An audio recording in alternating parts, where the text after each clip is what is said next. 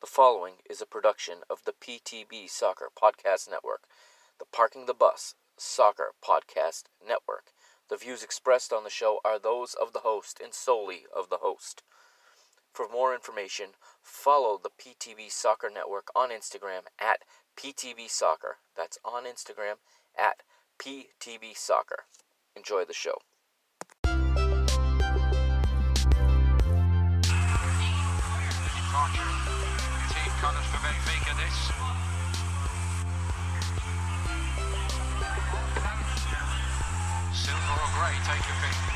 Nothing grey about the day here. It's wonderful weather for a Sunday afternoon. Swelling the crowd even further.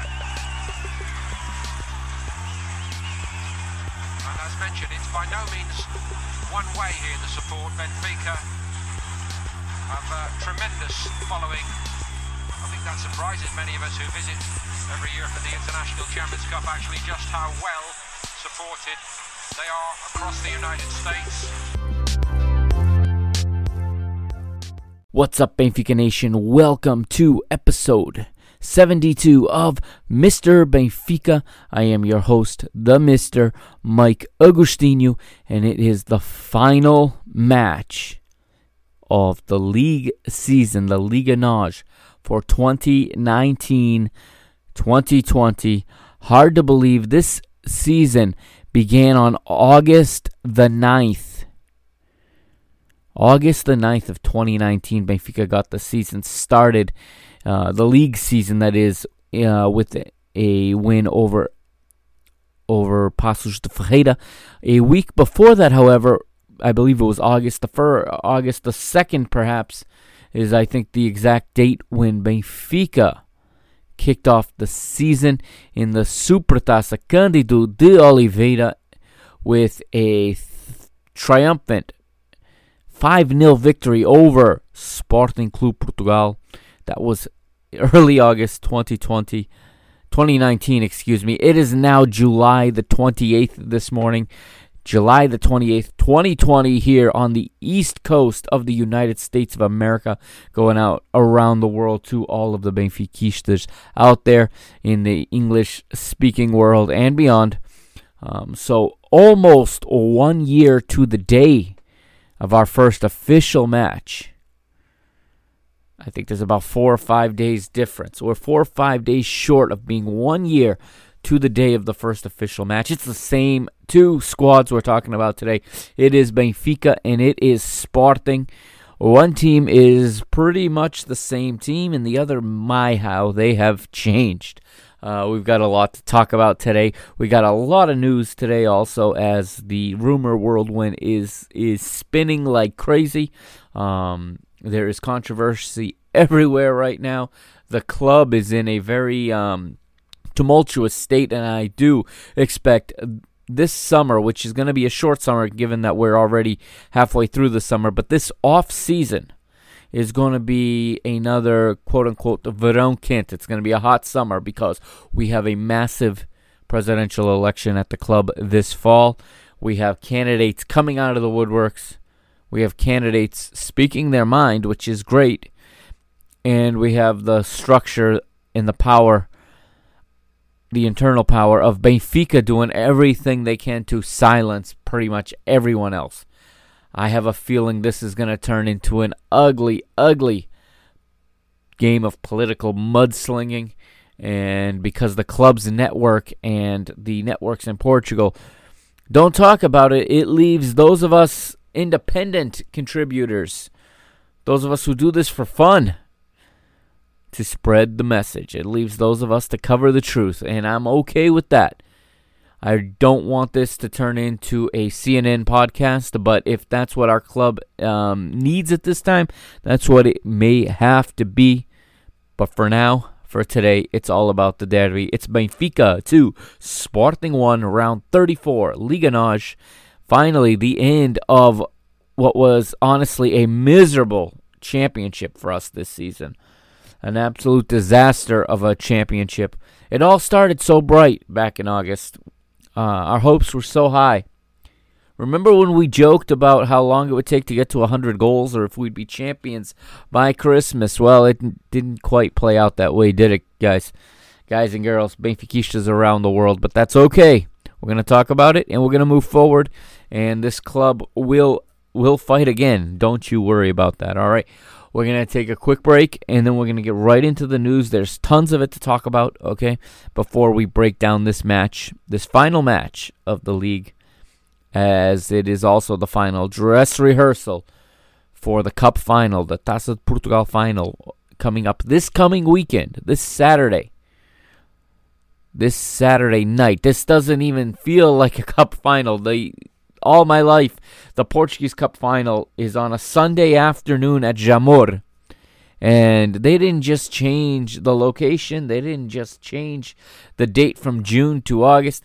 They changed everything about this match.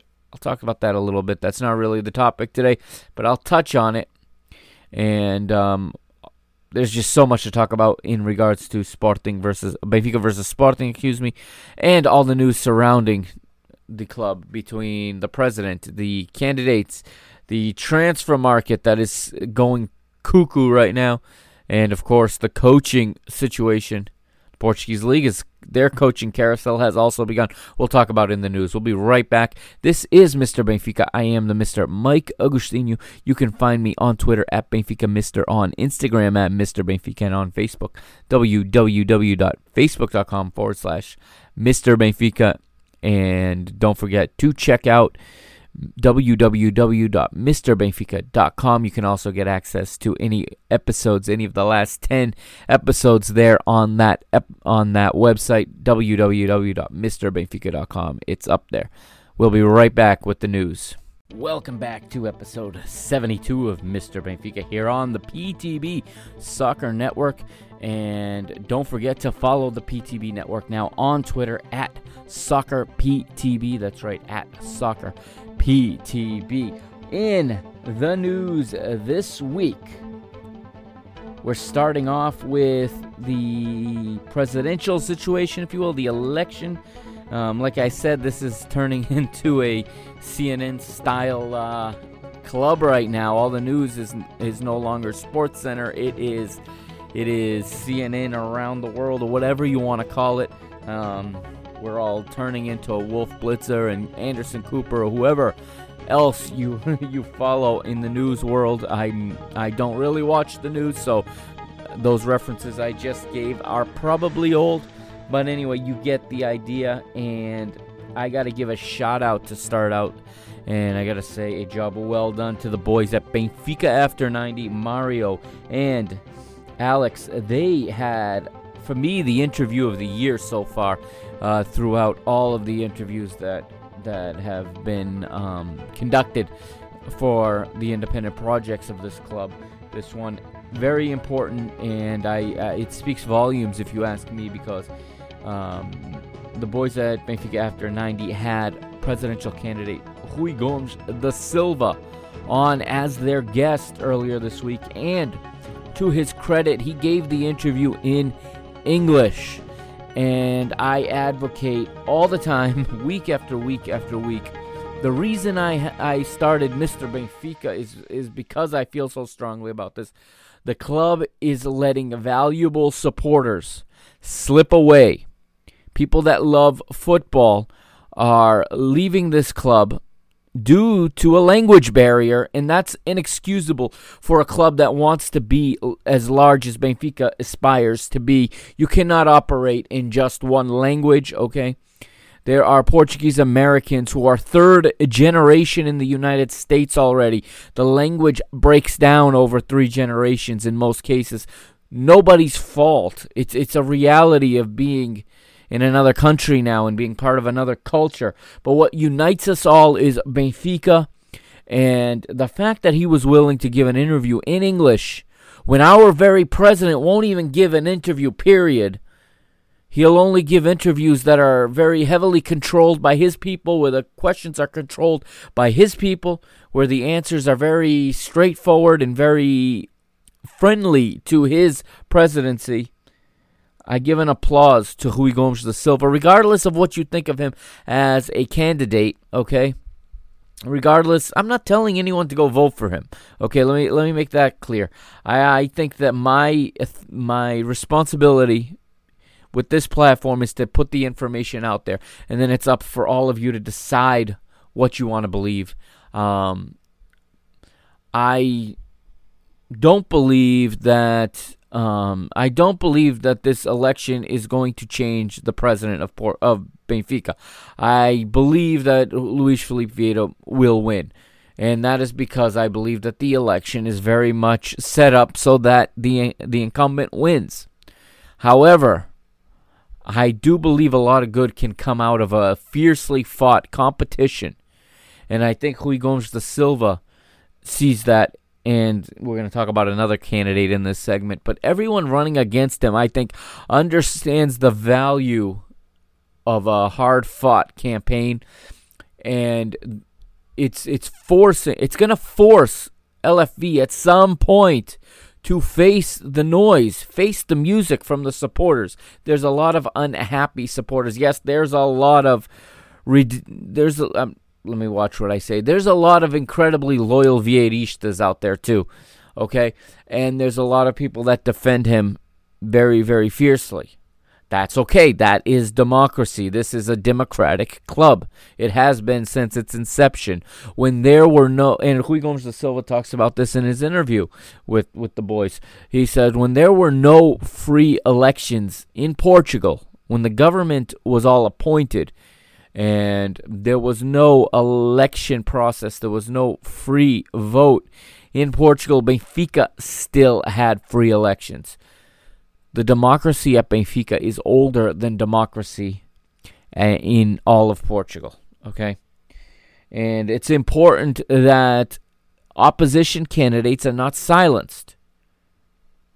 For those of you familiar with Portuguese history, I believe, unfortunately, um, and I hope I'm wrong about this, but I believe Vieira will only leave the presidency when he when he symbolically falls from his chair, if you know what I'm alluding to. Those of you that know Portuguese history, I think, know what I'm alluding to when we talk about falling from the chair. Um, a historic moment in the history of of Portuguese leadership and the history of Portuguese government, if you will, and in Benfica's government.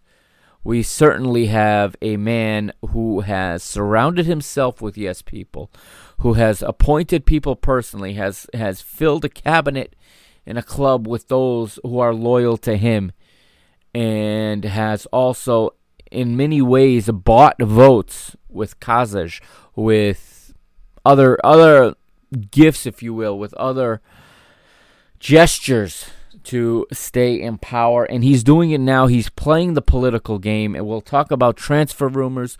We know who our new manager is going to be. Okay, this is all done for political gain. And I want to recommend everyone go and watch this interview with Rui Gomes da Silva.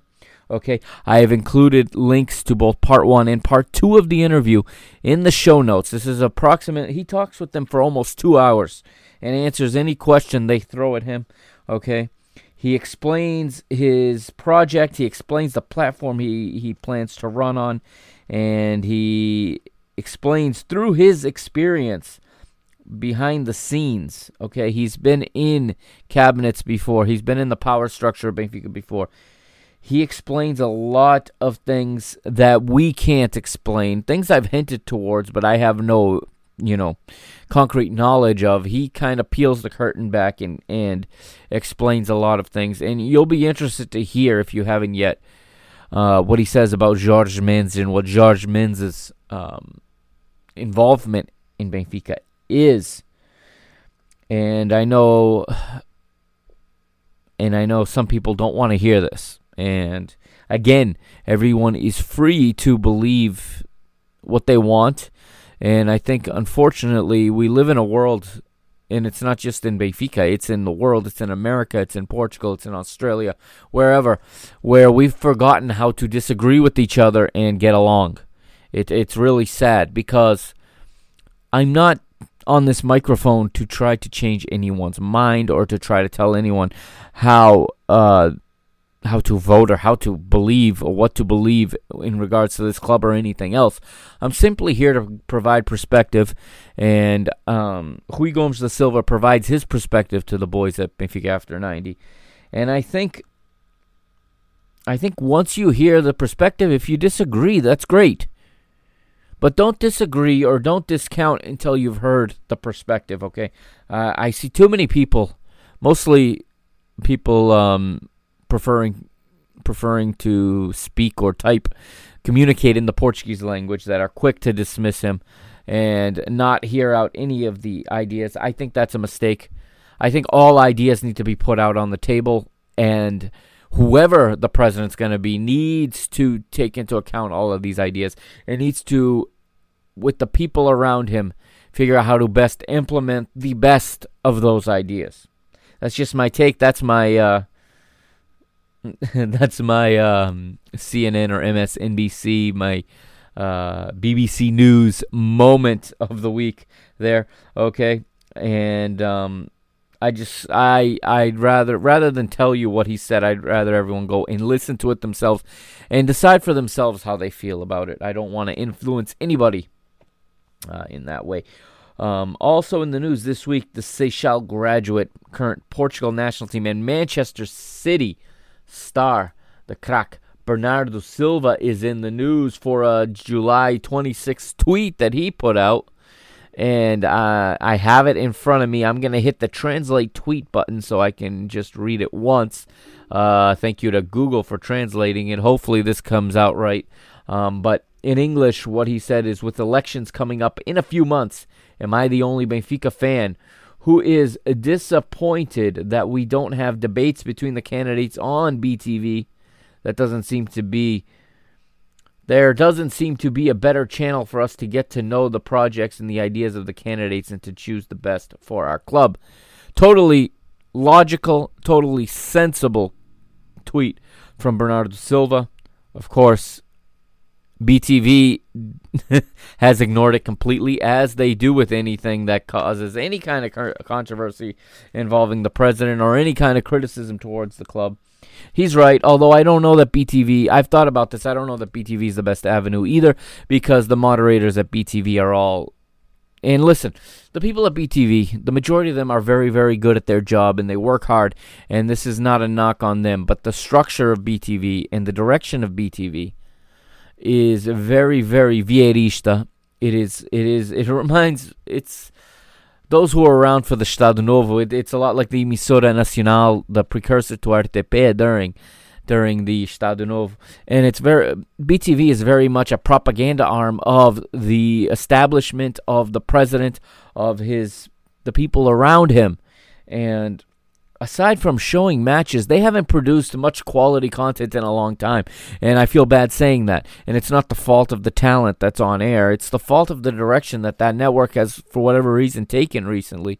And really, I agree in a perfect world, BTV is the place to have these debates. But I think in the real world, a independent uh, network I've suggested in the past in the uh, Benfica Independent. But how about RTP, TVI, SIC, Sport TV, one of those that are not attached to Benfica, where the moderator will force tough questions. Granted, any debate would, would not include Luis Filipe Vieira because he refuses to debate. But but if the candidates, the opposition candidates, would all take the stage or one of the TV studios. I think it would be beneficial for the entire club. And perhaps it could even put enough pressure on the president to show up. However, he knows he'd be massacred in a debate. This is why um, BTV is not even allowed to uh, to to comment or report on anything regarding to an upcoming election or any kind of, of power change that could be in the works. Of course, the, the BTV has served recently as nothing more but protection for Luis Filipe Vieira. And um, yes, there should be a debate, but, but it should probably be done outside of the safety of BTV, in my opinion. Um,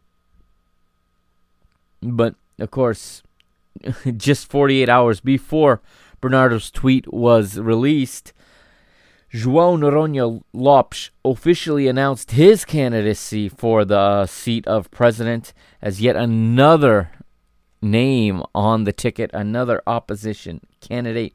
So I looked up JNL here, João Noronha Lopes. He has an impressive resume according to both his Wikipedia PT page and his LinkedIn page. So in 1991, JNL was one of the founders of José Alves Pereira and Associates, where he worked until 2000. In the year 2000, he joined McDonald's corporate. Okay, he he he has made a very he's been a very successful corporate um, employee executive, if you will, at McDonald's, a huge, enormous company. Uh, McDonald's is uh, just for those that don't know, McDonald's is way more than hamburgers and and milkshakes or whatever you want to call it. Um, th- those eh, that that follow the business world a little bit, McDonald's is not really a restaurant. It's a restaurant, but it's really a real estate property company. McDonald's true value is in its property. It's in its real estate that it owns. If you notice where McDonald's is located around the world, it's always on valuable real estate. And that's where the majority of McDonald's assets lie are in its real estate, not in its hamburgers. That's just a that's just what they do on the surface. But they're a very powerful corporate structure. And from 2000 to 2002, uh, João Noronha Lopes was the director of franchising for Portugal and for Southern Europe. So he sold franchises. From 2002 to 2007, he ascended to the role of CEO of McDonald's Portugal, and from from 08 to 14, he was the president of McDonald's Portugal and the vice president of McDonald's Southern Europe. And then he later became and continued to rise to corporate vice president and worldwide franchising officer.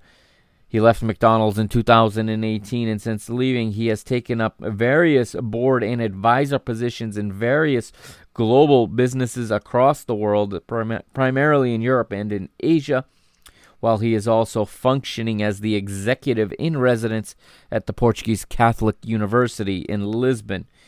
Um, JNL is f- also fluent in English, French, and Spanish.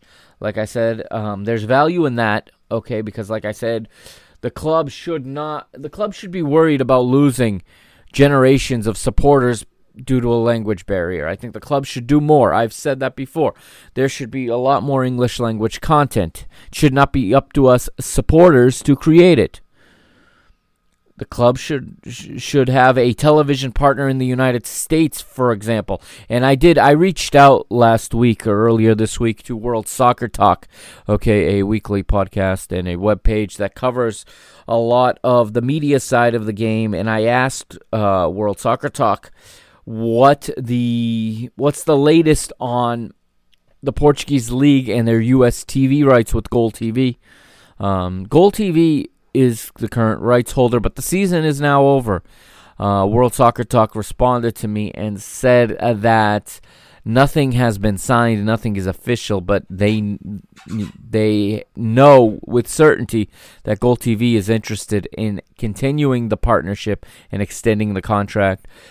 And Gol TV is a decent partner, okay, but Gol TV's distribution is not as large as what I think the Benfica, or I should say, what the Portuguese league should be shooting for. Certainly for a club the dimension of Benfica.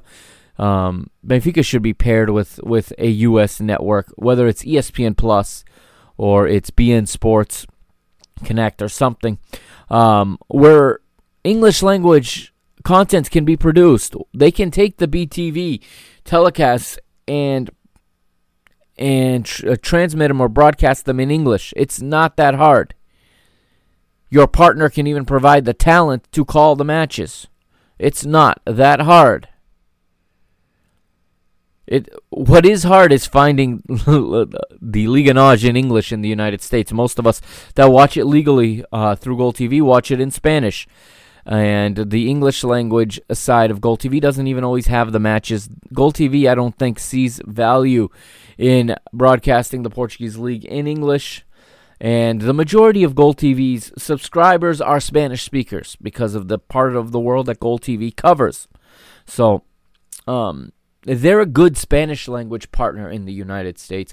I'd like to see uh, Benfica and the Liga NOS have a much better, much more visible, easier to find English language partner. Um, you know, we're paying good money for streaming packages that uh, you know, we're paying for most of us pay for BTV and for whatever package provides the Portuguese Liga. I know a lot of people watch the match, you know, through pirated streams and whatever. I'm not going to hate on anybody for that because it's it's insane how hard it is to find these matches and if you don't have Gol TV in your area or you don't understand Spanish and you don't want to watch the match in Spanish, I totally get that as well.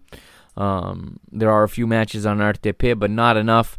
So I think there's a his his fluency in English, French, and Spanish is a very very important. We know there's a huge Portuguese community in France, and I and in also in French speaking parts of Belgium. Um, Benfica would be well served with a president that can navigate through those languages.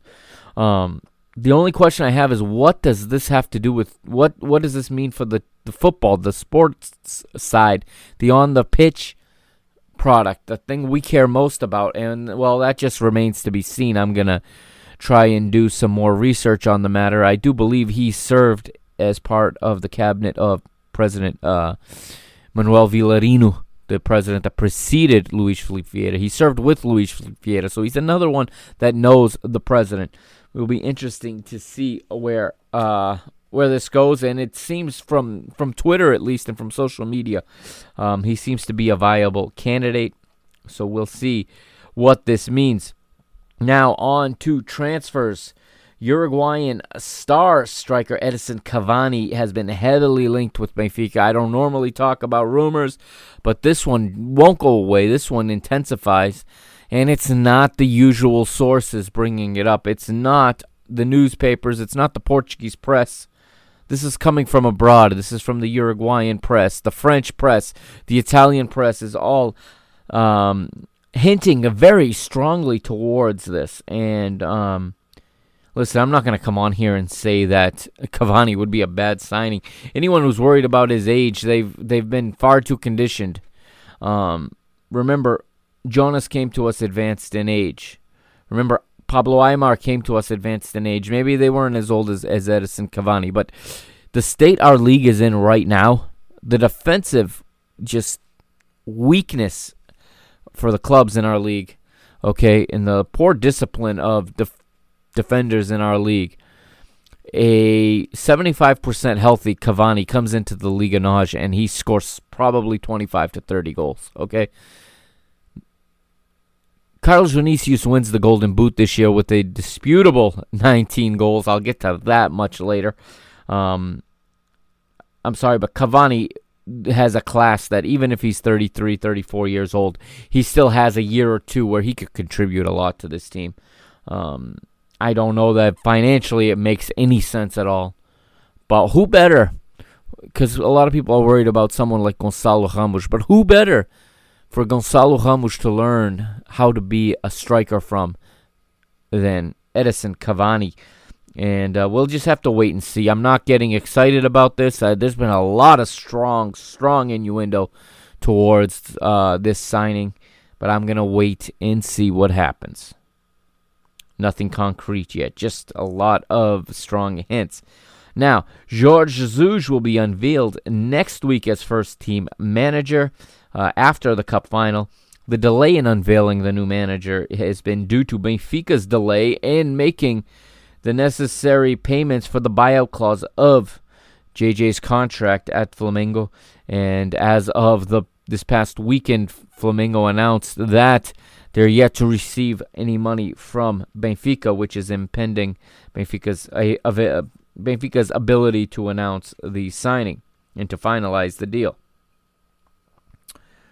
The club also announced today, Tuesday, that Benfica players are going to be forbidden from leaving Portugal during the quote unquote off season, which turns out to be nine days. This year's off season is going to be nine days. The club wants all players remaining in Portugal during this time, due, of course, to the COVID 19 outbreak and wanting to reduce the chances of an outbreak within the team.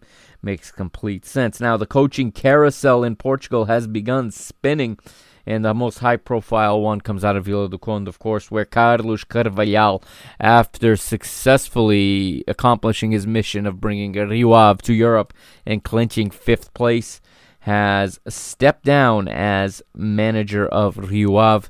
He is going to accept the position at Sporting Braga. Um, the favorite to take over at Rio Ave is former Benfica player Thiago Cardoso, although other clubs are also interested in Thiago. So we'll see where that goes. José Gomes leaves Marítimo um, on mutual accord and he joins Almeria in Spain.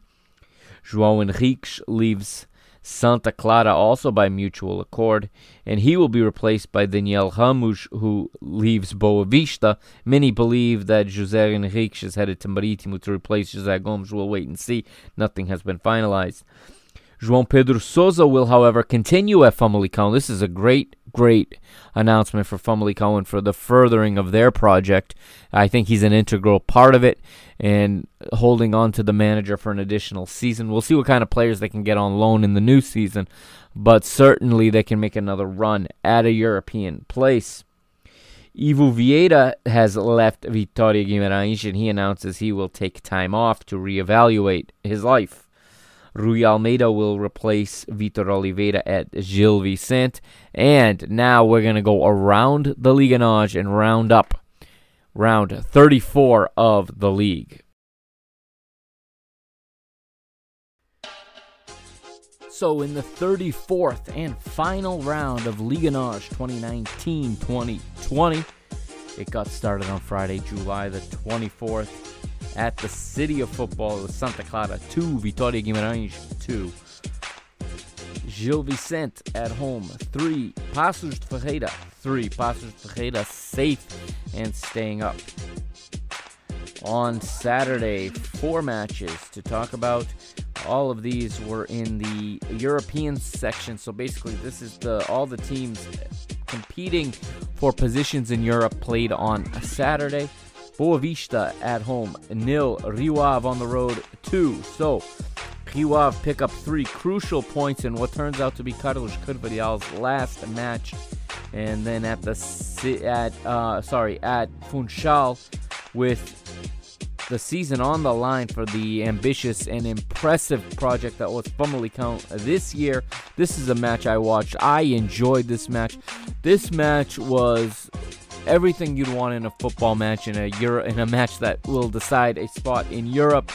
And um, it was Marítimo getting out early to a lead. It was, I believe, it was two 0 Marítimo. Let me double check that at one time. It was it was one one and then two one to Marítimo. Sorry, so Marítimo were up two one, and then in the 87th minute, former Benfica player Roderick Miranda made it 2 2 in the 90th. Ruben Lameiras made it 3 2 to Famalicão, and Famalicão were headed to the Europa League already in stoppage time, but they could not defend a throw in as Marítimo would make it 3 3 in the 90th. The 90th plus 3.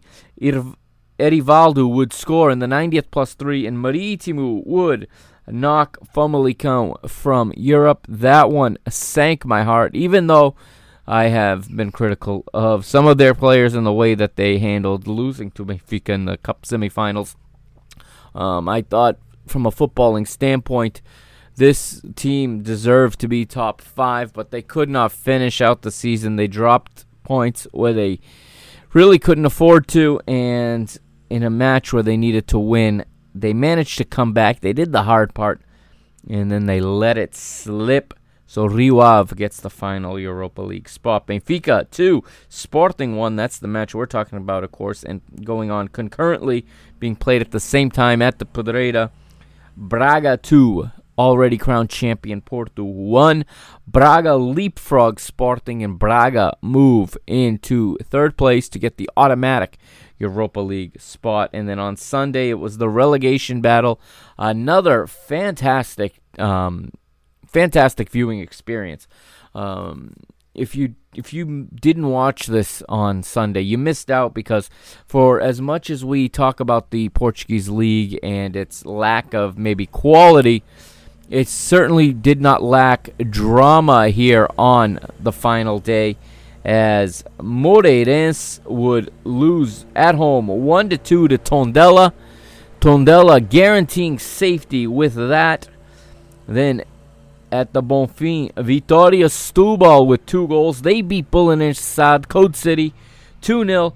That means that Vitoria Setúbal are safe so Portimonense's 2-0 win over who it was an accomplishment for them just to make it to the match. We talked about their situation last year.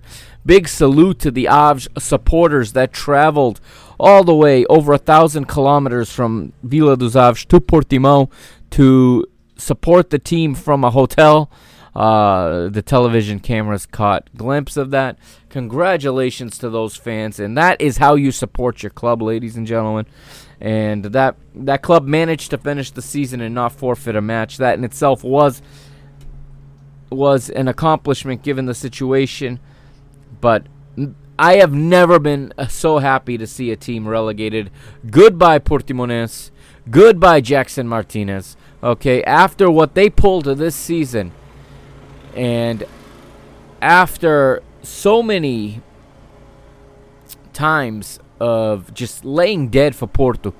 And I'm sorry, they the the player transfers between the teams so much shady business. I'm glad to see this ally of our rivals go back to the second division. In fact, I'll be even happier if they get relegated again next year back to the amateur leagues. And I hope Jackson Martinez goes with them. All right. Those were the results. If you were watching, it was super exciting because Portimonense were safe until the very end. Uh, the way the results were going, Tondela was the ones going down until Tondela score in the 90th minute. Pepelu from the penalty spot keeps the green and yellow side up. The Furia Amarela that keeps them up and Tondela are safe for another season. And you know what? Tondela ha- do this year after year. They are one of the stories every year. Um, their motivation or their their plan seems to be just just chill out throughout the majority of the season. Then in the last six seven weeks, when everyone's guaranteed their safety, take advantage and get. They always find form in the last four or five weeks of the season. Congratulations to Tondela and to Vitoria Setúbal for standing up staying up, excuse me, and I do apologize for the sound of the lawnmowers buzzing right behind me. Um, the neighbors are cutting the grass at 8 o'clock in the morning, so on a Tuesday. So that's going to do it for the news this week. And now we're going to check out Reconquista, a very fitting song because right now is the beginning of the new season and it is time to start the Reconquista, starting with the Cup final. So let's hear Reconquista, and on the other side, we will get into the match. Benfica versus Sporting from the Liga NOS round 34.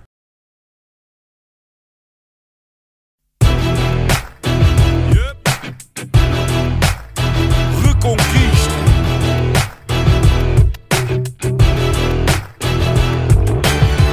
Passo a passo, o caminho é duro. Temos muita história, mas ainda mais futuro dificuldade em cada jornada sofrida. A glória da vitória tem que ser bem nutrida. Na reconquista do que é nosso por direito, que não fico por fazer o que podia ter sido feito. Se queres a nossa força, sabes que estamos contigo. Em casa ou fora, nós somos o eterno abrigo. Sabes que estamos contigo. Nós somos o eterno abrigo. Ouve a nossa voz, o querer de todos nós. A fé que não se explica Carrega Benfica, carrega Benfica. Ouve a nossa voz, o querer de todos nós. A fé que não se explica. Carrega Benfica, carrega Benfica. Ouve a nossa voz, o querer de todos nós. A fé que não se explica. Carrega Benfica, carrega Benfica. Ouve a nossa voz, o querer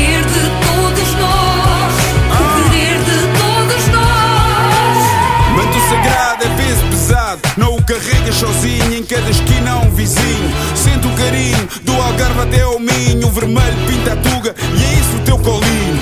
Na reconquista do que é nosso por direito, que eu não fico por fazer o que podia ter sido feito. Se queres a nossa força, sabes que estamos contigo. Em casa ou fora, nós somos o eterno abrigo. sabes que estamos contigo. Nós somos o eterno abrigo. O querer de todos nós. A fé que não se explica. Carrega Benfica, carrega Benfica. Ouve a nossa voz, o querer de todos nós. A fé que não se explica. So it is round 34, and it is the Clásico, the Derby de Lisboa. It's Benfica versus Sporting Estádio de Luz.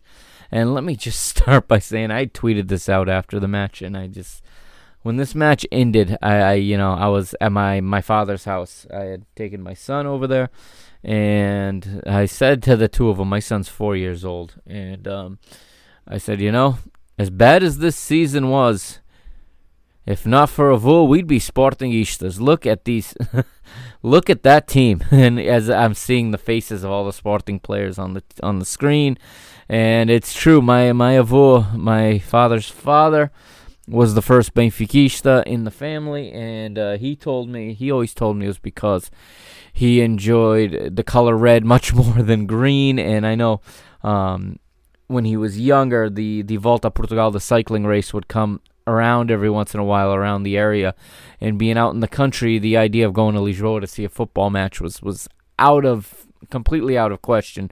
So when a Volta Portugal came through through your area, people would go to the side of the roads and they would cheer for you know. And this is actually how Benfica and Sporting became such giant clubs. It was through cycling, and he would tell me that the you know the the riders in in red shirts were just much better than the ones in the green and white stripes and he just said red is better than green and and he became a Benfica fan and I honestly think I honestly think he he did this to piss off my grandmother's family as much as he could.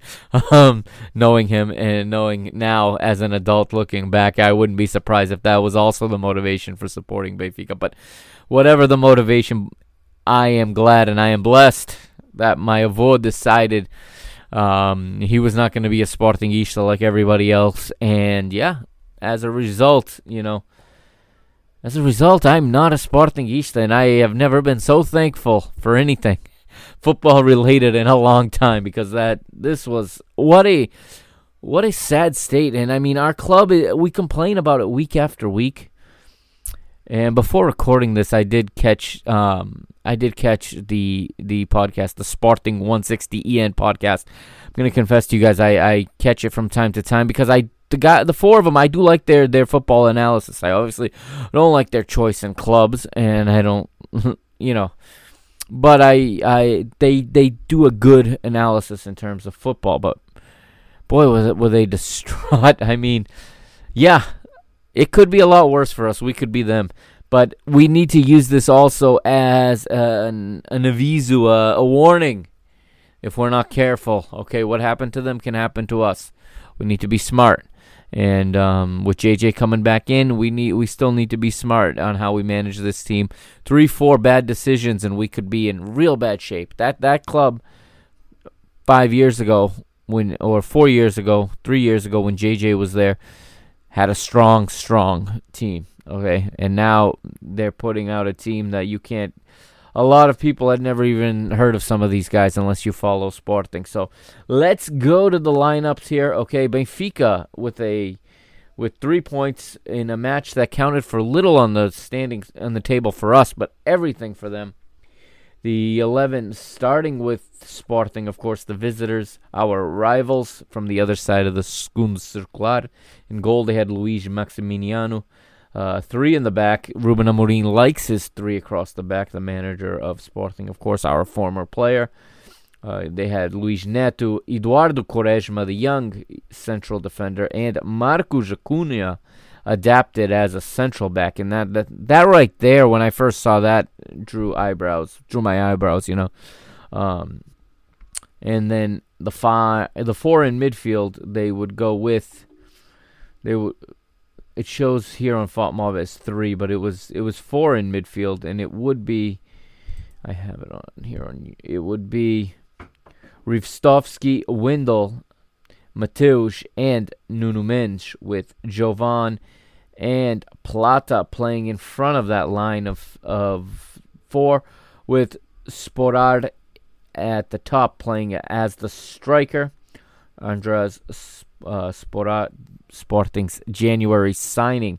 Benfica with their also familiar 4-4-2.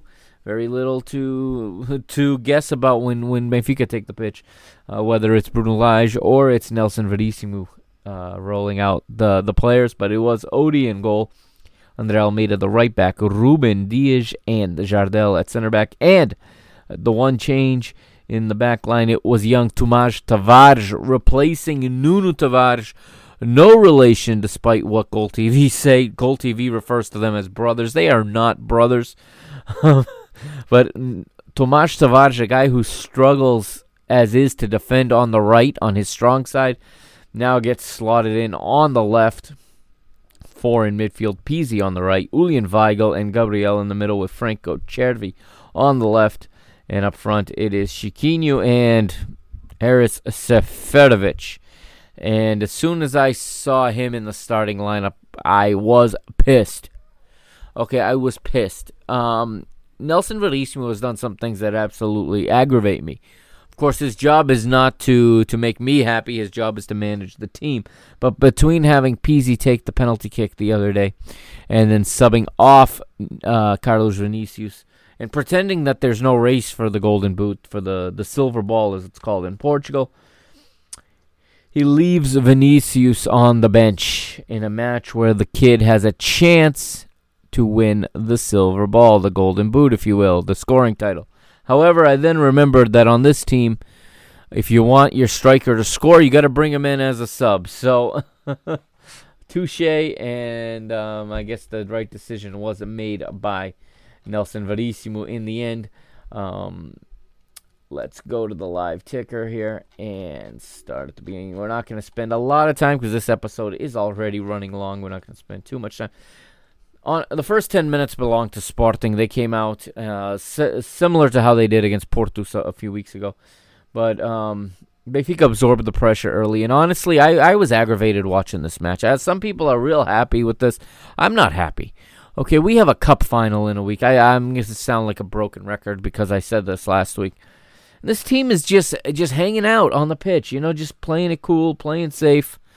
And I get it's the end of the season and everyone's had it, and it's been an even longer season than usual with a three month layoff and um, quarantine time in between. It's an unheard of circumstance. But the Benfica players did not look like they wanted to be on the pitch. They did not look like they wanted to play this game. Sporting, for all that they lack, they put in the effort, in my opinion. Uh, they move the ball quickly. Now, see, anyone who who um, is opposed to the JJ appointment because of the kids, because they want to play the kids, well, look at Sporting.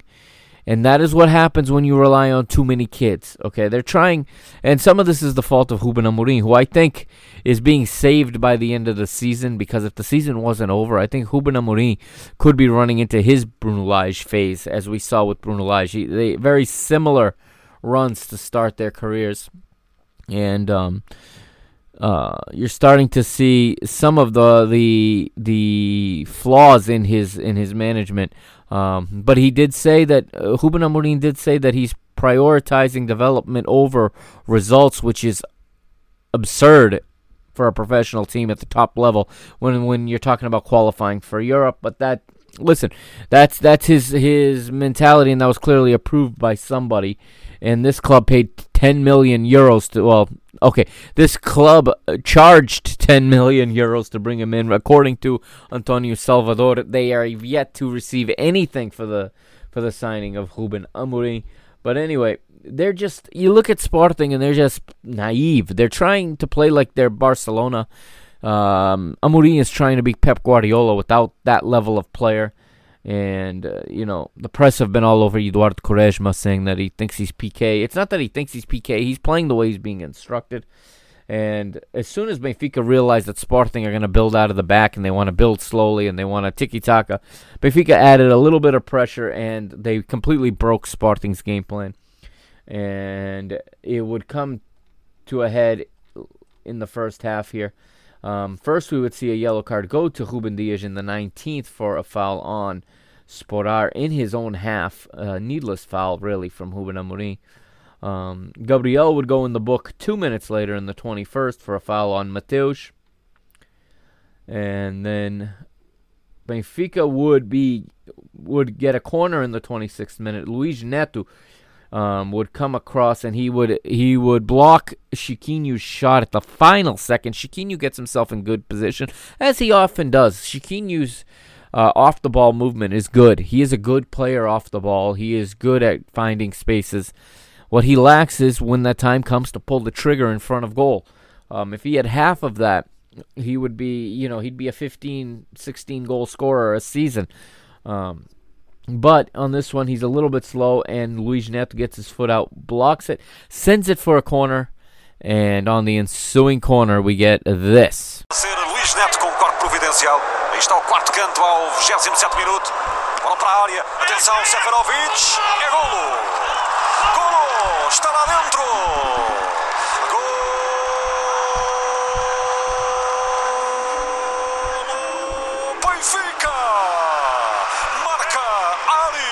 Aris Seferovic. Na sequência do pontapé de canto, o internacional suíço chega num jogo em que voltou à titularidade ao quinto golo no campeonato. E aí está a festa do Benfica no derby, Frederico. E há um eh, desvio de Ruben Dias e parece que a defesa do Sporting fica toda parada e o único que acelerou e olhou para a bola foi Seferovic. Está feito o primeiro. Tudo legal. Sim, tudo legal. Eh, Ruben, o Ruben, quando ganha o lance de cabeça, os jogadores do Sporting estão, estão todos a olhar a bola e esquecem-se ali do, do Seferovic nas costas da, da defensiva do Sporting. So it was off a corner kick by Franco Cervi, who finds the head of Ruben Dias at the far post. Ruben Dias, recognizing that he doesn't have an angle to put his header on goal, heads it back across goal as Sporting's players are all pulling up. Um, Haris Seferovic manages to stay onside, keeps his eye on the ball, and gets the diving header, and he puts it past Luis Maximiliano and Benfica take the lead somewhat against the run of play. Um, as I got a funny story about this one because this is why I don't normally tweet during matches because literally as Chervi was stepping up to take the corner, I had tweeted that I couldn't stand to watch Seferovic play anymore. I couldn't stand to watch him up front. Um, this is a player that's gotten on my nerves lately, and yet he continues to play. And of course, as soon as I tweeted, he scores, so I quickly delete it. It was up for I think 47 seconds. I don't know if anyone saw it. Nobody called me out on it, but it was up for about 47 seconds. But it is Seferovic scoring his fifth goal, his fifth of the season. Congratulations! You now have one more goal than the right back. Attaboy. That is the striker that the coaches go with more times than not. Um, but again, if he could take the lead a little bit surprisingly, the game was was kind of flat in my opinion. Uh, Benfica did add a little bit of pressure, but Sporting also were playing kind of relaxed, and Sporting knew that they needed only a point to to clinch third place, and I think they were counting on Porto to win also, which because they came out after those first ten minutes, they sat back, and it was like they were happy to uh, to just see the ninety minutes out. Like they didn't think that there was any chance that Braga were gonna win and force them to get a result, but uh, they were gonna get some news in the second half, of course. As we move along in the first 35th minute, Luis Neto goes in the book, showing a yellow card for a bad foul on Seferovic, the real Slim Shady look-alike. Well, actually, it's it's he's not a real. He doesn't look like him at all. It's it looks like a really bad. It looks like a bleach job gone gone wrong for Seferovic, as his hair is like white. It's not blonde. It's like white. In the 37th, there's an attempt block. Pizzi has a right-footed shot from outside the box that was blocked. Pizzi had another chance also where he looked good. he had a he got the ball down the right on the on the hop. He hit a half volley, but Luis Maximiliano made a nice leg save. And Gabriel would have an effort in the 44th minute, a left-footed shot from outside the box. It was close, but it missed just to the right, and it was following a set piece situation, and the referee would Fabio Verissimo, the referee, would blow his whistle for halftime at 45 minutes plus one, And we will take a quick break and be right back with the second half of this one here on Mr. Benfica. I am the Mr. of course, Mike Agostinho. Follow me on Twitter at Benfica Mr. on Instagram at Mr. Benfica and on Facebook at www.facebook.com forward slash Mr. Benfica.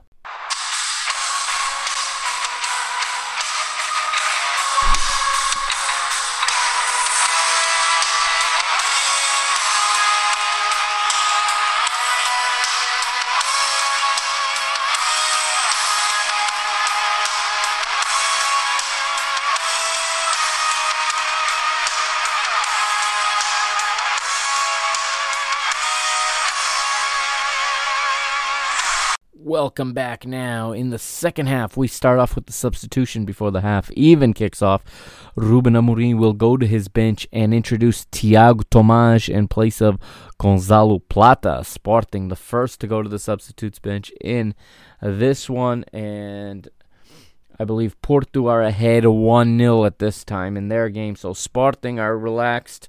They're going to see what happens. They're going to sit back a bit. And Benfica are the better team here in the second half, or at least for, I shouldn't say in the second half. Benfica the better team in the first part here of the second half.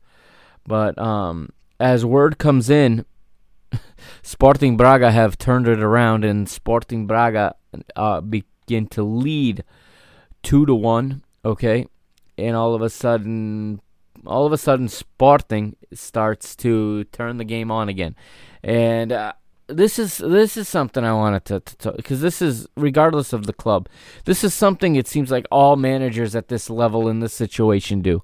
Why do they sit back and wait for the other result to put them out before they go out and try to win the match? Had Sporting come out with the intention of taking three points in this match, they might have fared better than waiting and seeing and then deciding with half an hour or, four, or 35 minutes to play that you have to flip the switch and turn it on again. I don't this happens all the time at at this level and it's managers don't get criticized enough for this in my opinion because they allow the players to become complacent. They allow players to get lazy. They allow players to sit back and just wait and what sees wait and see what happens and that does not always go well and so we start to get a better Sporting around the around the 55 minute mark. And we get an opportunity here in the 62nd minute. It's Ristovski's right foot shot from the right side. It is blocked by Chervi after a nice pass from Jovane Cabral. And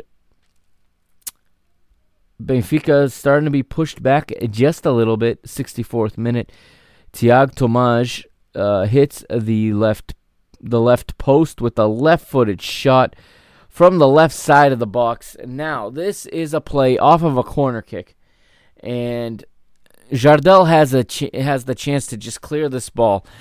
And for everything we, we harp on the young players for defensively and the mistakes they make, or we get all over Ferro, Jardel has a horrible, horrible mistake here, worse than, than many of the ones Ferro has has had this season and that have resulted in the young center back finding his way to the bench.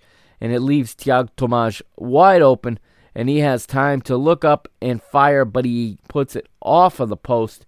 It was a very, very good opportunity for Sporting and Sporting are knocking, like I said, at the 65th minute. Um, Nelson Verissimo decides to go to his bench, decides to make a change. He makes a double substitution, and again, shortly after the 60th minute, guess what switch is being made? It has been made every single match that Verissimo has been in charge. It was made many, many matches before that by the by the previous manager, by Bruno Lage. That's right, it's time for the striker change. At 65 minutes, it is Carlos Vinicius coming on, replacing Haris Seferovic. And in midfield, it's Florentino Luis coming on, replacing Gabriel. Finally, we get to see Weigl and Florentino together in midfield. And right away, I noticed that Florentino is the one that goes out to the left side, leaving Weigl in the middle. And I was shaking my head, yelling at the television. Everybody knows that in a in that situation, Tino needs to be the one in the middle. Weigl has the more box to box ability. Weigl was a was a player that used to go forward a lot more at Dortmund. He was a player that used to to make nice diagonal runs and get in on on on the end of balls, and he used to set up goal scoring opportunities for his attacking teammates.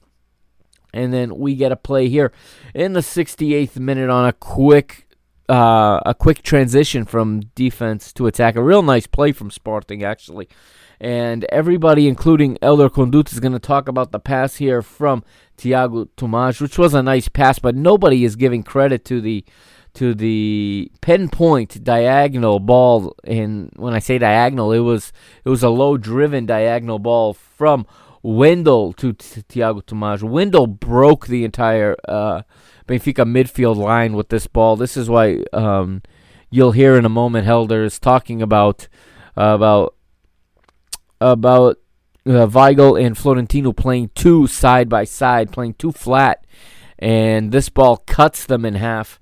It's a great ball from from Wendel, and there's not enough uh, credit given to this pass. But then Tomas Tavares into space plays a, a nice ball as well uh, into the center of the box where Andraž Sporar is running onto, and here is the result of that pass. Sim, passo para, para André Almeida, olha o Sporting na recuperação, sai para o ataque com o Wendel, desmarca-se Tiago Tomás, que é muito rápido, já atirou ao poste, vai a luta com o adversário, dá para Sporting, pode marcar o Sporting, atirou. E a golo! Marca o Sporting no Estádio da Luz, André Sporar, chega ao empate à passagem dos 24 minutos da segunda parte, 69, o jogador esloveno faz o golo do empate para a equipa leonina. É um grande passo de Tiago Tomás, mas depois Odisseias nem quer acreditar porque a bola passa mesmo no meio das pernas do guarda-redes grego. Está feito o empate, marcou-se parar. Saída rápida, cá está. Entre os dois defesas a aparecer. Grande passe, grande bola do miúdo Tiago Tomás, não é? Para. Sim. Uma boa, uma boa diagonal do Sporar e depois é a finalização. O Benfica estava a pôr-se a jeito. Sim, o- e, o Benfica está, está, está, está um pouco atrás. Ali o, o Tino e o Weigl eh, a jogar lado a lado não dá. Tem que, tem que subir mais, um tem que jogar mais à frente. Os jogadores do Sporting estão a, estão a conseguir sempre ir de frente para o jogo eh, e, os- e a equipa do Benfica está a ficar muito presa atrás. So it's Andras Sporar putting the ball right between the wickets. He splits the wickets between Odie's legs. One of the few letdowns from our goalkeeper where he gets beat, I think, on a goal he should not have been beat at on a shot. He um, very rarely is beaten by a shot that that is, you know, um, a shot stopping situation. He is almost always reliable in those. This is a rare mistake from him, letting it through the wickets. And it was again like like it said there a nice couple of passes from Wendel and then from from uh, Tiago Tomás, and you heard the the commentators talk there about uh, Weigl and Florentino playing a little bit too flat. Well, um, there was a positive to this because Benfica woke up at this point. Um, finally, when when Sporting go level, Sporting now think that they have secured third place by going level, even though Braga is winning. Um, I don't think they expect Benfica to really push on. I don't think they expect Benfica to go after a result, given that they're already or we're already uh, secured in second place. But Benfica wake up and they start to go forward, and it looks like there is an effort. Um, there is an effort in trying to get the the silver ball to to Carlos Vinicius, the golden boot, if you will, the scoring title for for Carlos Vinicius. It's at a point now where Pizzi cannot win it. Okay, um, despite oh, we'll talk about this in a little the, the little bit of controversy about how many goals people have, but earlier in the day.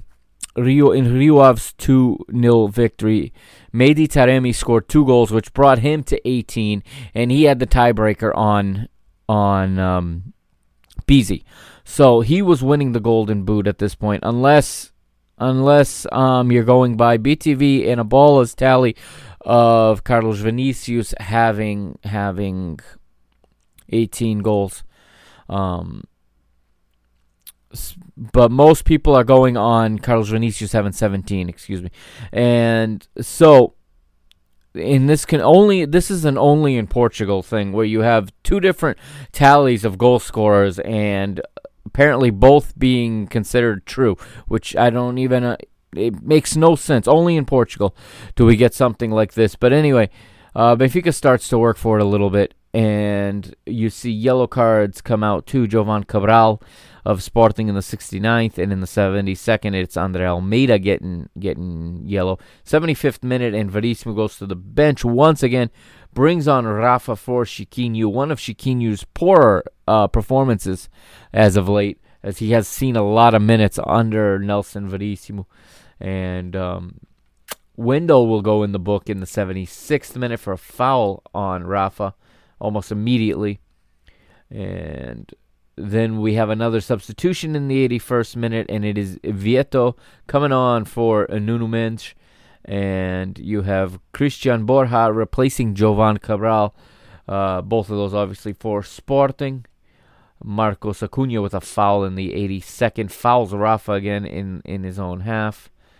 And Ruben Amorim is trying to kill time. He's trying to get this this match over with, and he goes to his bench once again in the 86th. He brings on Battaglia in place of Ristovski. However, in the 87th, Benfica earn a corner. It's conceded by Eduardo Quaresma, and um, at first it is cleared by by the Sporting backline, but then the moment comes. Serve para a cobrança. O Benfica vai bater o oitavo pontapé de canto.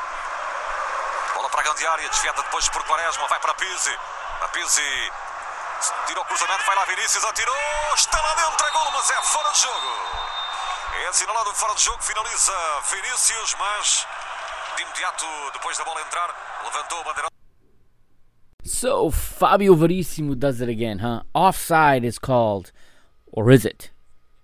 All right. So what should have taken, what should have taken him at the City of Football, all of nine seconds to review. That's all it would have taken in the English Premier League. That's all it would have taken even less in the Bundesliga. Between Fabio Verissimo on the pitch and the the VAR referees at the City of Football. Well, let's listen to what transpired. For your listening enjoyment, I cut it down to size. It's not quite as long as it played out on television, but it is accompanied by the official theme music of Portuguese referees. That's right, this is the official theme music of Fabio Verissimo and the rest of the referees in the Liga NOS.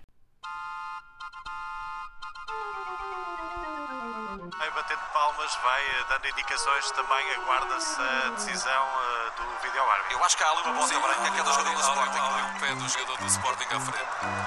Repara aqui, momento em que a bola parte. Lá está. Eu creio que está em jogo. Aqui o Ruben Dias não tem influência na jogada. Com esta imagem, não é? Parece-me que o pé do jogador do Sporting, não sei se é o Mateus Nunes, pé esquerdo, coloca em jogo o jogador do Jogo. Coloca em jogo o Vinícius.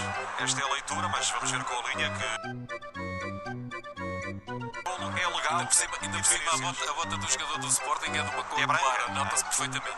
Agora, ah, não sei se há outra imagem melhor.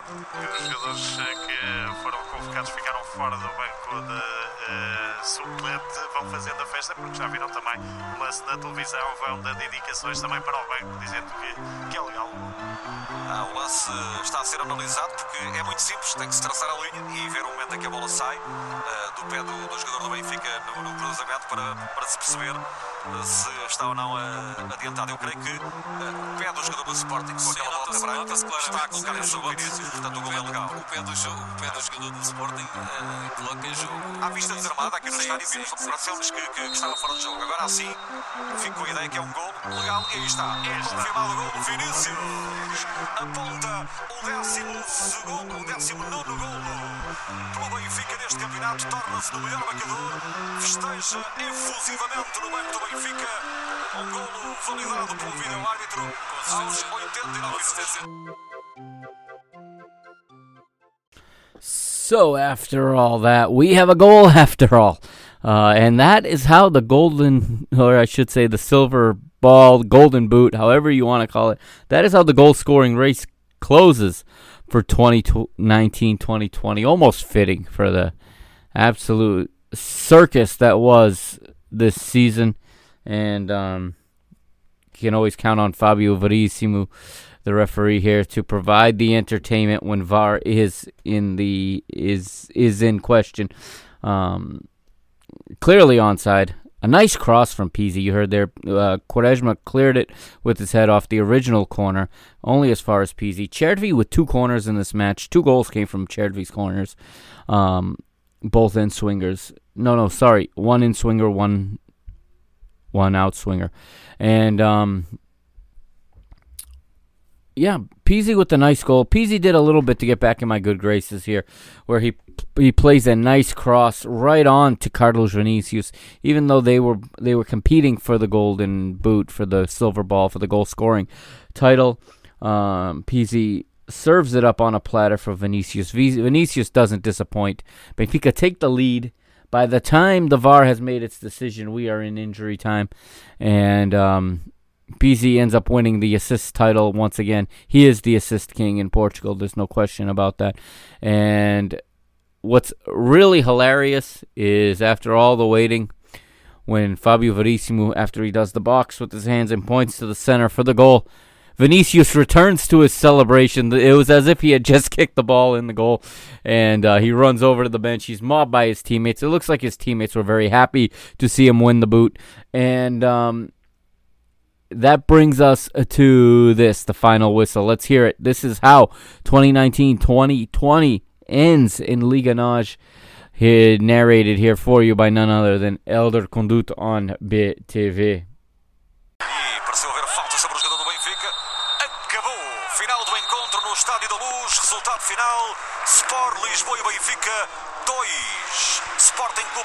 1. Um. Ruben Amorim nem cumprimenta ninguém. Vai para o balneário irritado com a vitória do Benfica frente ao Sporting e a vitória do Braga frente ao Porto.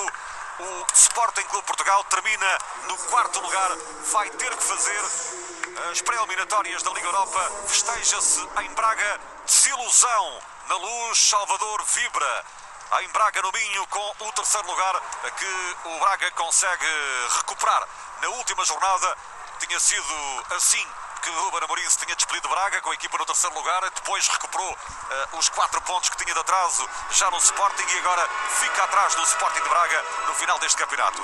Para o Benfica é um excelente ensaio geral para a final da Taça de Portugal dentro de uma semana frente ao Sporting. Não há castigados, há dúvidas quanto a Nuno Tavares que se lesionou e nesta partida fica também a nota para Vinícius. Chega aos 19 golos e torna-se o melhor marcador do campeonato, cumprindo assim também um objetivo particular pelo terceiro ano consecutivo.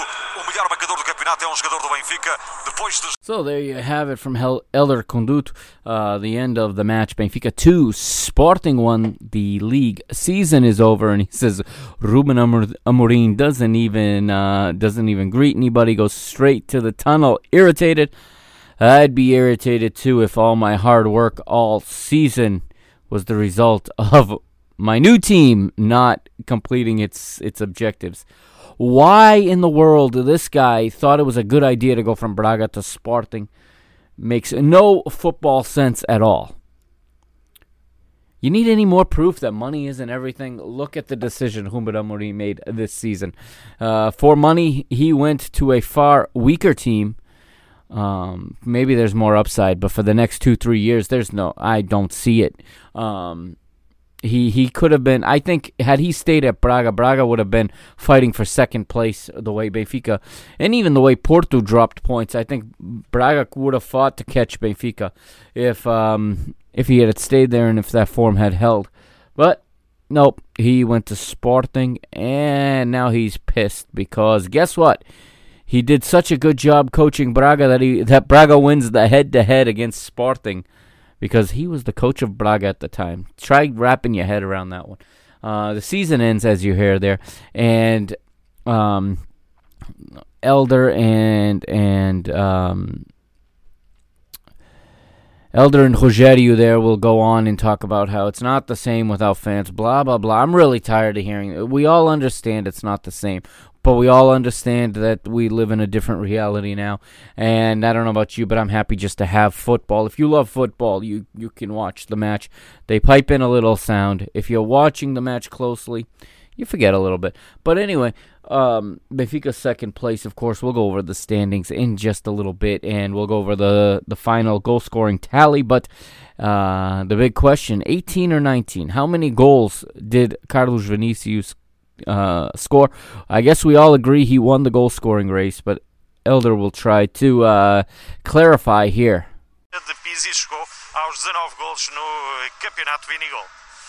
Ganha a bola de prata, é o melhor marcador com 19 golos neste campeonato. Há tal questão eh, para algumas publicações de eh, lhe terem retirado aquele gol frente ao Marítimo, mas eh, para outras publicações, inclusive para os meios oficiais do Benfica, são mesmo os 19 golos, tal como para o Jornal A Bola, que atribui a bola de prata e ele fica com ela com 19 golos, com as 14 assistências de Pizzi. Menção honrosa também para Pizzi e Taremi, que ficaram com 18 golos na perseguição. Atenção, porque nos últimos 5 campeonatos, em 4 deles, o melhor marcador foi um jogador do Benfica. So, BTV, being the authority that they are on football, just clarifies there for all of us. Um, Elder says that, you know, for some publications, there's the question of whether or not one of the goals against Marítimo were an own goal, and they're claiming that he had 17 coming into the game. He says, nope. Eh, according to Benfica and and according to A Bola, that he has scored 19 goals and he wins the silver ball with 19 goals. And A Bola is the publication that that presents the silver ball. Therefore their count is accurate. This this I, I know I'm splitting hairs here. And um, listen I agree that it's 19 that that goal was wrongly uh, credited an own goal. But I sat here I watched and I said it on my podcast that that was not an own goal, but it was credited an own goal. How? At what point did did someone give A Bola and Benfica in BTV the authority to decide that what the referee ruled an own goal, or whoever the official scorekeeper ruled an own goal, could be overturned? This is the exact stuff I drives me nuts. It irritates me about the Latin media in regards to Lionel Messi. Just yesterday, Telemundo put up a graphic on their Instagram showing Cristiano Ronaldo on one side, Lionel Messi on the other. Total titles at the club level, I forget the exact number. I think it was 31 each. Total international titles, two for Messi, two for Ronaldo. This is uh, this is exactly what Benfica's doing. They inventing, they're inventing things or or changing and making the authority on whether or not something's official. This is even worse. Newsflash to Telemundo. The Olympics are not a major international title. It, they are a, it is a youth competition. It's an under 23. I don't care how many tear, tears Neymar cried when he won the Olympic gold medal. The Olympics are not a senior football event. Just like uh, Carlos Vinicius's hat trick that day was annulled. It was called a two goal performance because it was ruled an own goal. Now, I could be wrong, but I don't remember an official ruling saying that they made a mistake and that it was not an own goal and that he had a a hat trick. Had that happened, I don't suspect that every other publication, including UEFA's official stats, would have Carlos Vinicius at 18 goals today.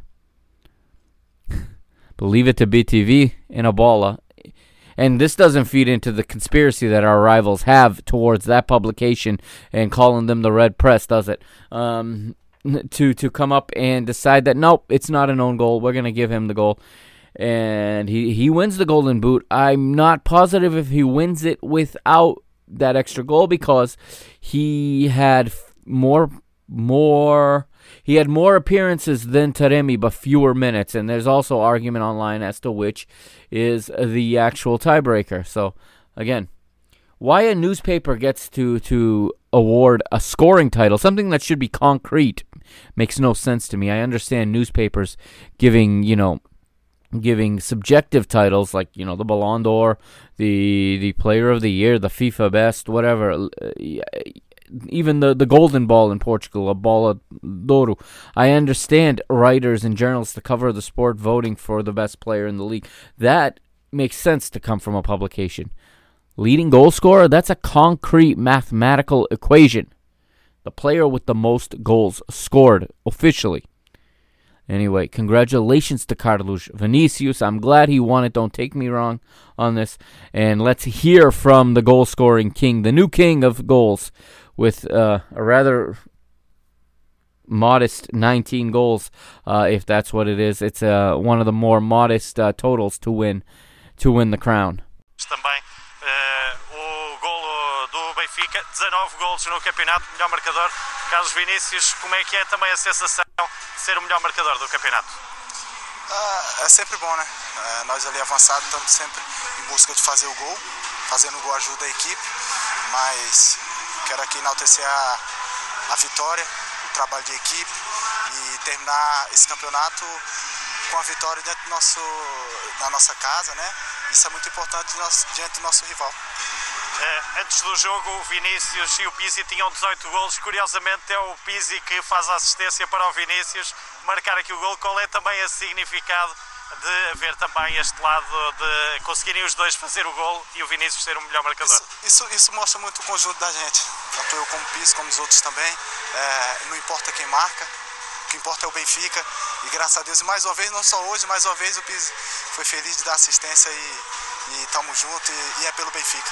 E é uma vitória especial frente ao eterno rival a uma semana também da final da taça, não é? Sim, o importante agora era fechar o campeonato com vitória. E fechamos, fechamos bem. Agora é preparar essa semana para a final.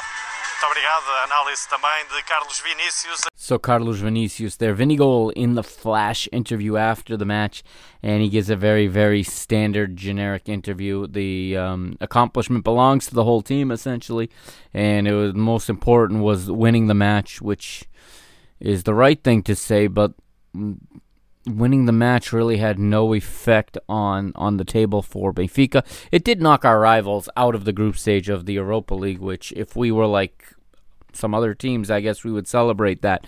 Um, but uh, I guess it was a it was a, a favor to to Braga. But um, again, I'm glad that he won the goal scoring title. He even he thanks Pizzi and he he praises Pizzi for the assist and talks about how great of a teammate Pizzi is.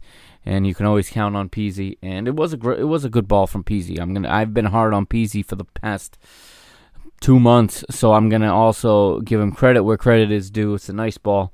Um, one of Pizzi's better performances in in in the final 20 minutes. I would say Benfica as a whole played played decent in the final 20 minutes once they surrendered the goal and they actually fought and went to find the win in this game. And um, hats off to them, I suppose. And Nelson Verissimo for all that I've criticized him. Uh, deserves credit as well. Five matches in charge, four victories and one draw. That is one of the better uh, spaces of Benfica in a long time. Is is these past five matches in terms of results?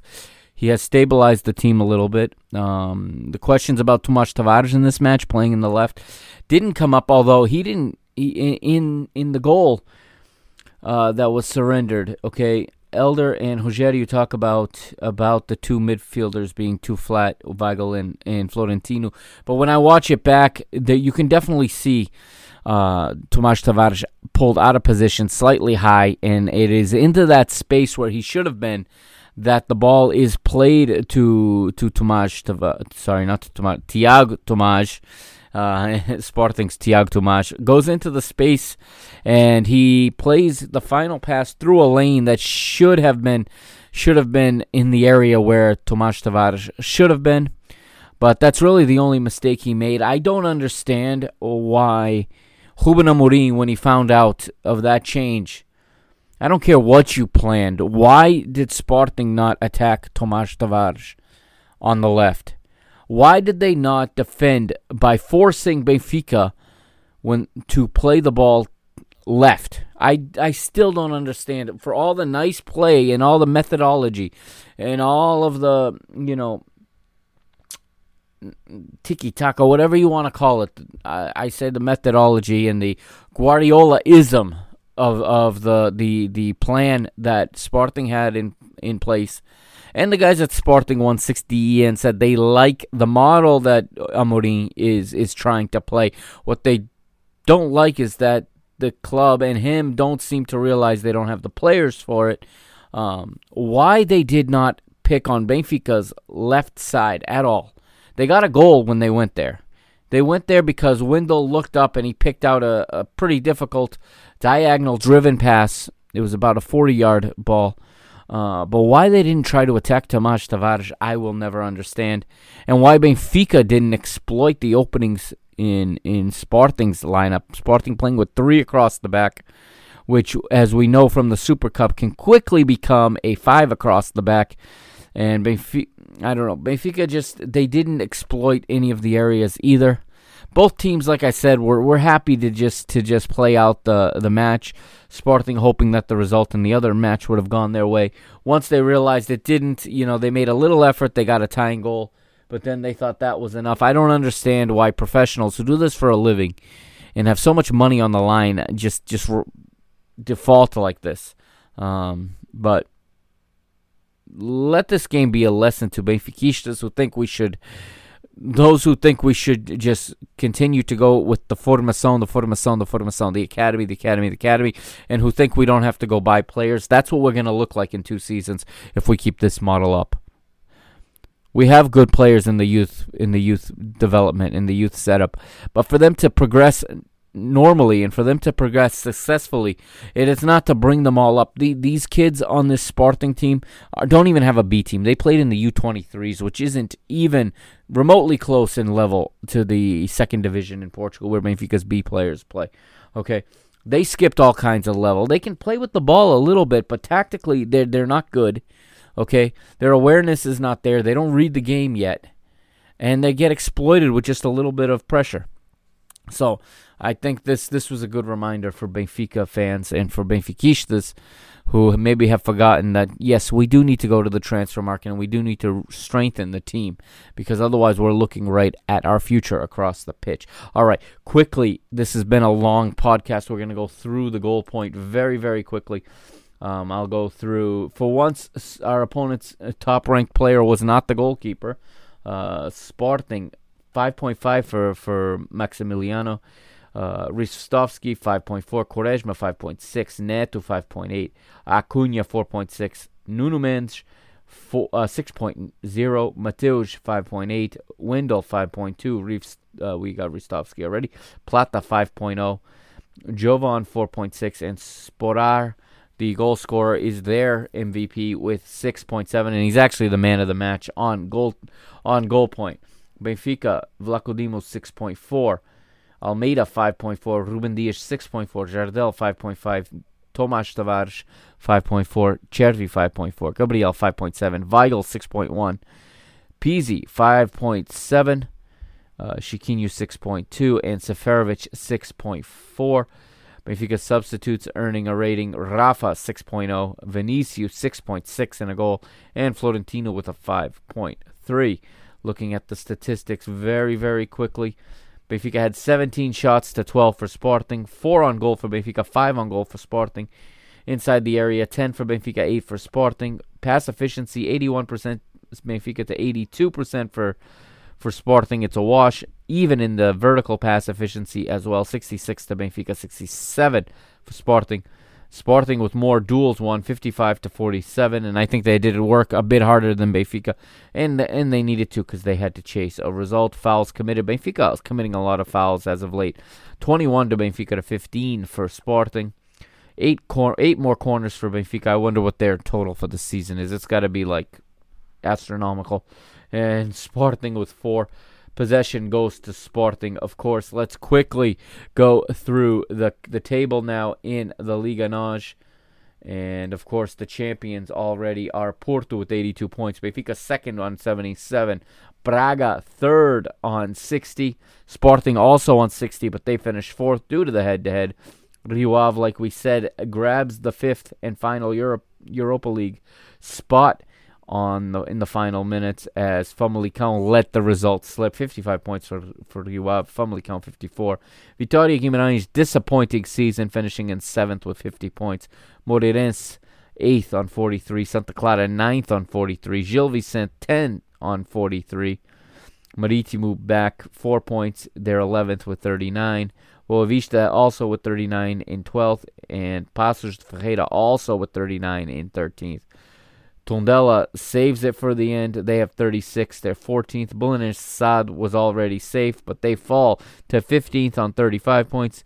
Vitória Setúbal safe with 34 points, and na na na na na na na na hey hey hey Goodbye, Portimonense. Goodbye. See you later. Hope we don't see you again. 33 points, 17th place. And Desportivo das Aves, last place with 17 points.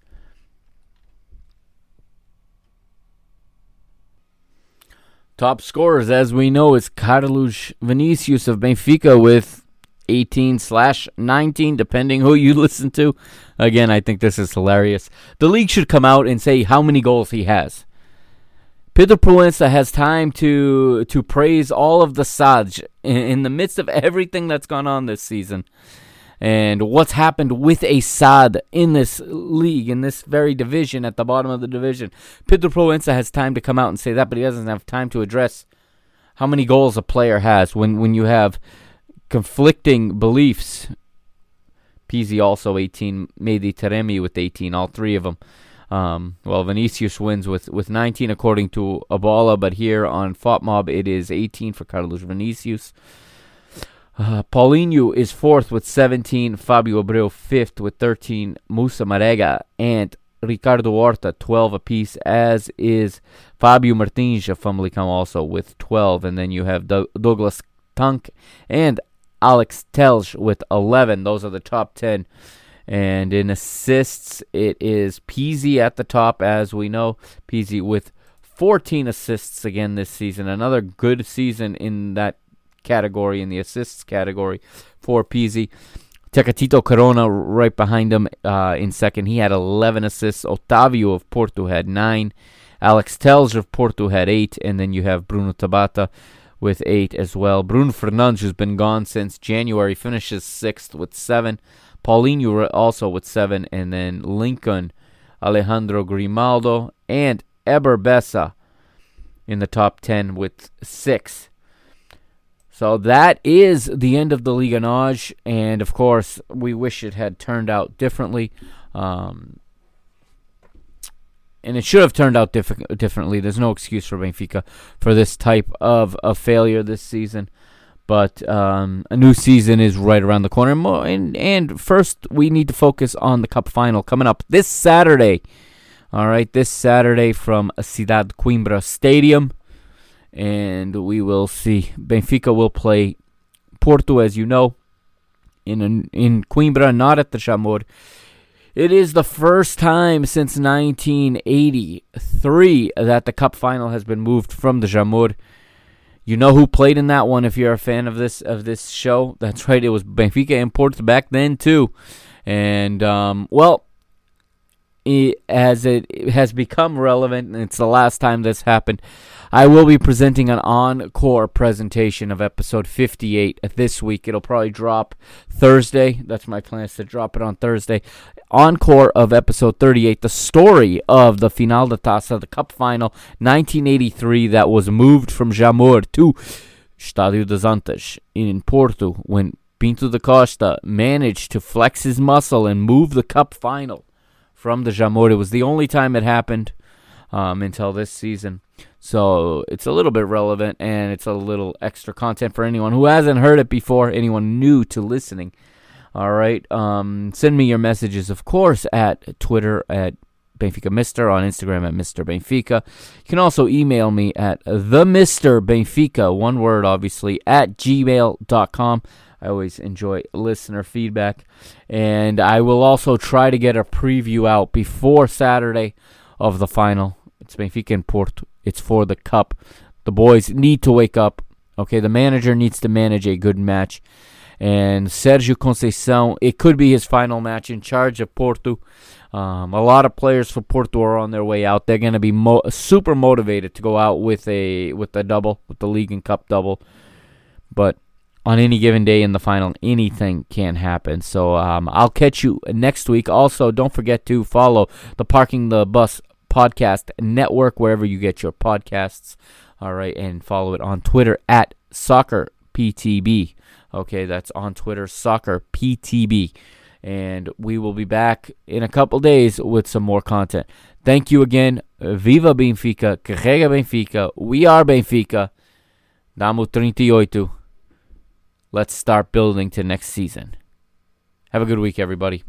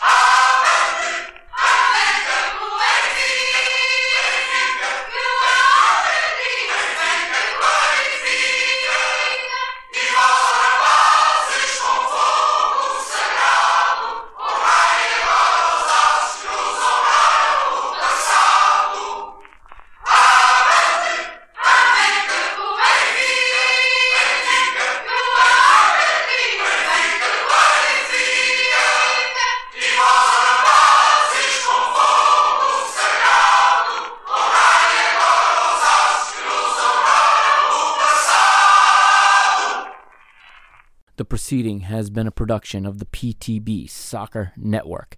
For more information, you can go to our Instagram page at PTB Soccer or visit us at www.anchor.fm forward slash PTB Soccer, the Parking the Bus Soccer Podcast Network.